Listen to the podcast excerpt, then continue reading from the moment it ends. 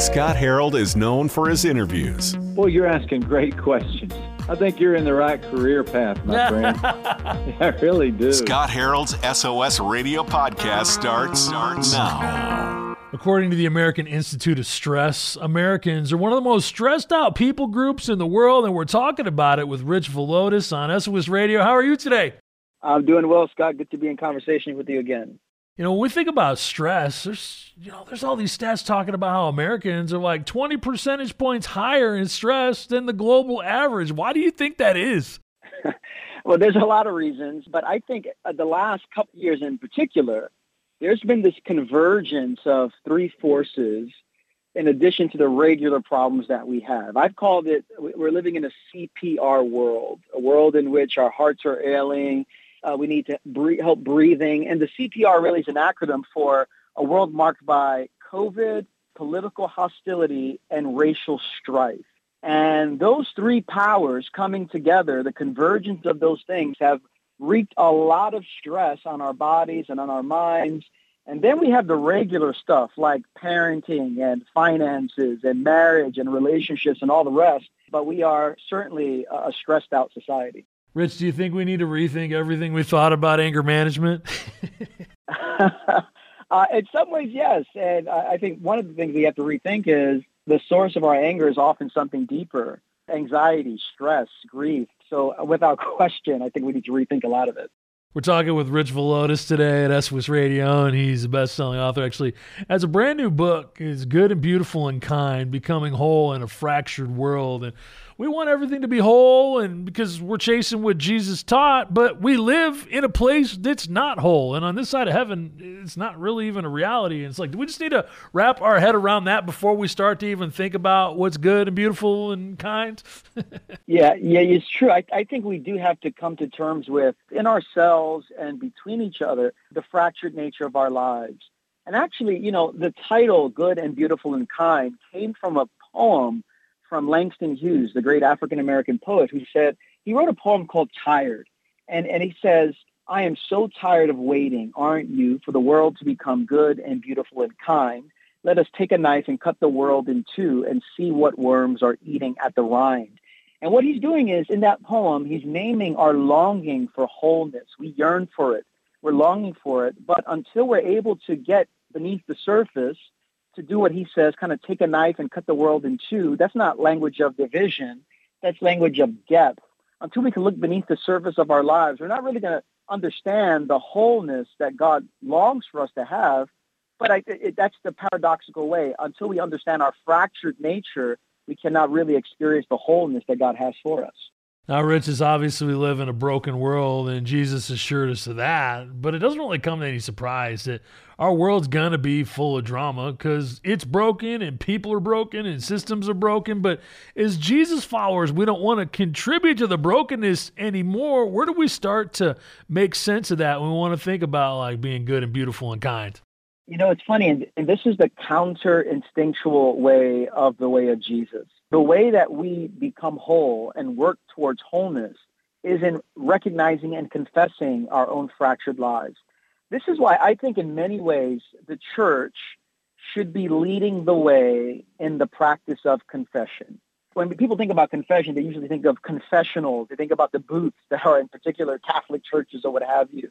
But what I think the world desperately is longing for are a group of people who recognize we have been participants in the fractured nature of the world, and we want to recognize that and move away from it. So I think the way that it begins is by recognizing that we are in some way contributing to the fractured nature of the world. And the sooner that we can confess that, the sooner that we can open ourselves up to God's grace and God's spirit and to allow God to do in us and for us and through us what we cannot do for ourselves. So let's talk about that idea of confession a little deeper. Like, okay, there's the part about saying, yeah, I did something wrong and I want to be different. That's part of it. But then there's some deeper parts of it too, where it's like the grief based off of what we've done and owning, you know what? I may have done some terrible things that I've got to own, and there's you know, collateral damage that happens with that. And then there's the whole idea of lament as well when you're walking through really tough times. And we don't talk a whole lot about that in our modern age. And you know what? These are resources that the church has, that the body of Christ has, that followers of Jesus have. This might be the most important aspects of our witness to Jesus because the world right now, Scott, is at a place where everyone is pointing the finger elsewhere. It's very easy to say the reason the world is in trouble is because of those people, whoever fill in the blank with whoever those people are. But I think confession, repentance, lament, grief, all of these things are to so position our hearts to begin to imagine a new social reality, a new way of following Jesus in this world. You know, Jesus said to pray, Your kingdom come, your will be done on earth as it is in heaven. Jesus wants us to follow him and see his kingdom have signs of goodness, beauty, and kindness today. And while we recognize that that's not going to happen in its fullness until Jesus comes and makes all things new, we can begin to participate in the kingdom of God today. How do we lose goodness and kindness and beauty? And more importantly, how do we get them back into our lives? We're actually talking about that with Rich Villodas today at SOS Radio, and he's an author, pastor. Rich, where do we start practically when we feel like we're just caught in a cycle of brokenness that keeps churning and churning and churning around us? You know, I, I do think it requires us to rethink prayer in many ways you know, I'm a pastor, and so I talk a lot about prayer and trying to. One of my chief goals as a pastor is to help people pray because I think when we pray, we open ourselves up to God's life, to God's resources, to God's love, to God's grace. But I do think, Scott, it requires a rethinking of what prayer is. Prayer, as far as I'm concerned, is often marked by transactionalism. That is, I say certain words, in a particular way with a particular kind of intensity of heart or sincerity of heart. And then God does his thing, his part. You know, I speak, God delivers. And so prayer is often just this cosmic vending machine where I just give God my list and God delivers. But I do think prayer is more than just getting stuff for our lives. I often believe that prayer is about communion with God, presence with God. And what happens in that kind of prayer in which we are sharing presence with God without needing to receive anything is it trains our souls and our minds to be present to others. You know, whenever I pray, I end up I end my prayers with a very simple biblical verse. I say, Lord, can you help me love you with my heart, soul, mind, and strength, and help me love my neighbor as myself.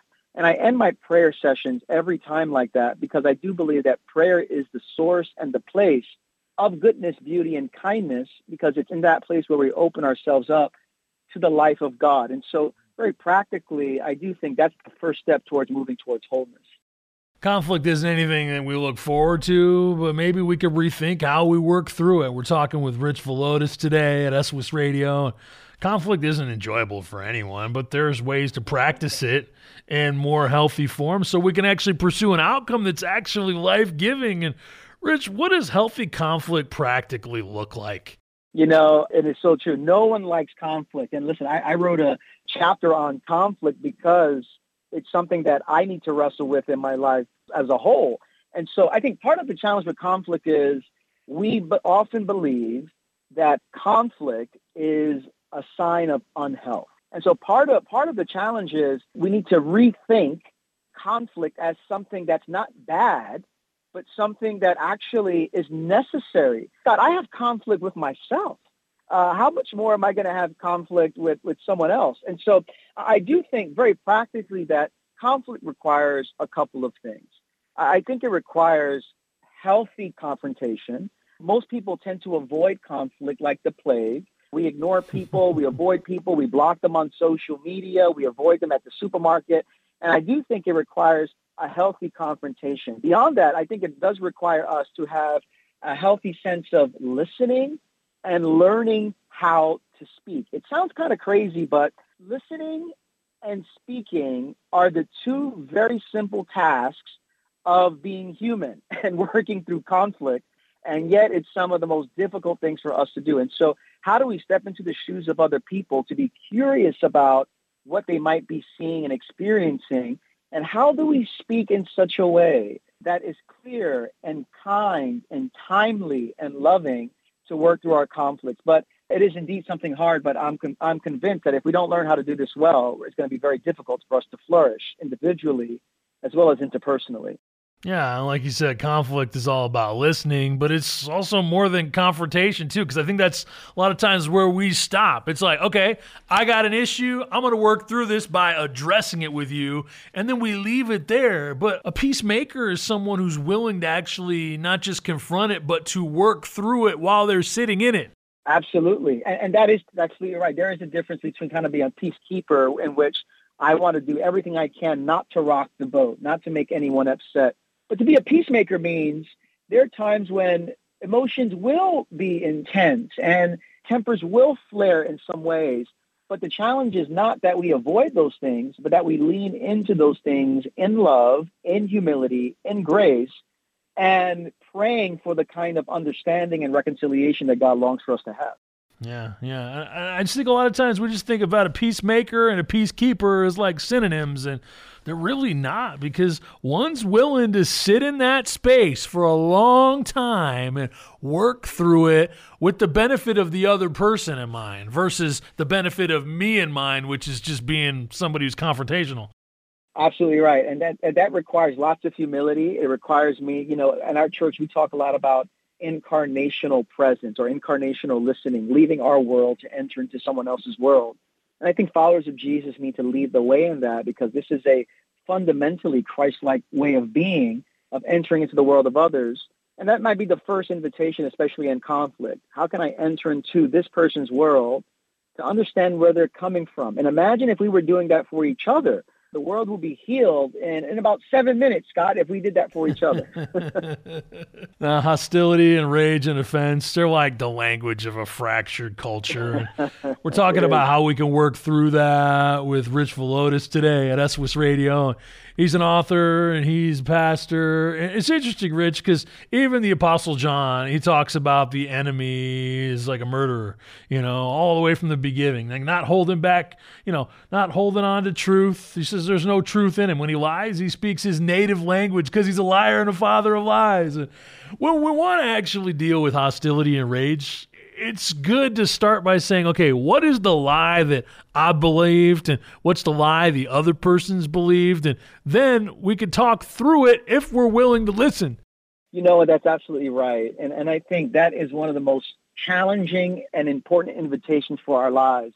There's so many deceptive messages that we believe, whether it's coming from the evil one, whether it's coming from our upbringing, the way that we are understanding the world, until we're able to very clearly and this takes prayer, this takes reflection, this takes conversation.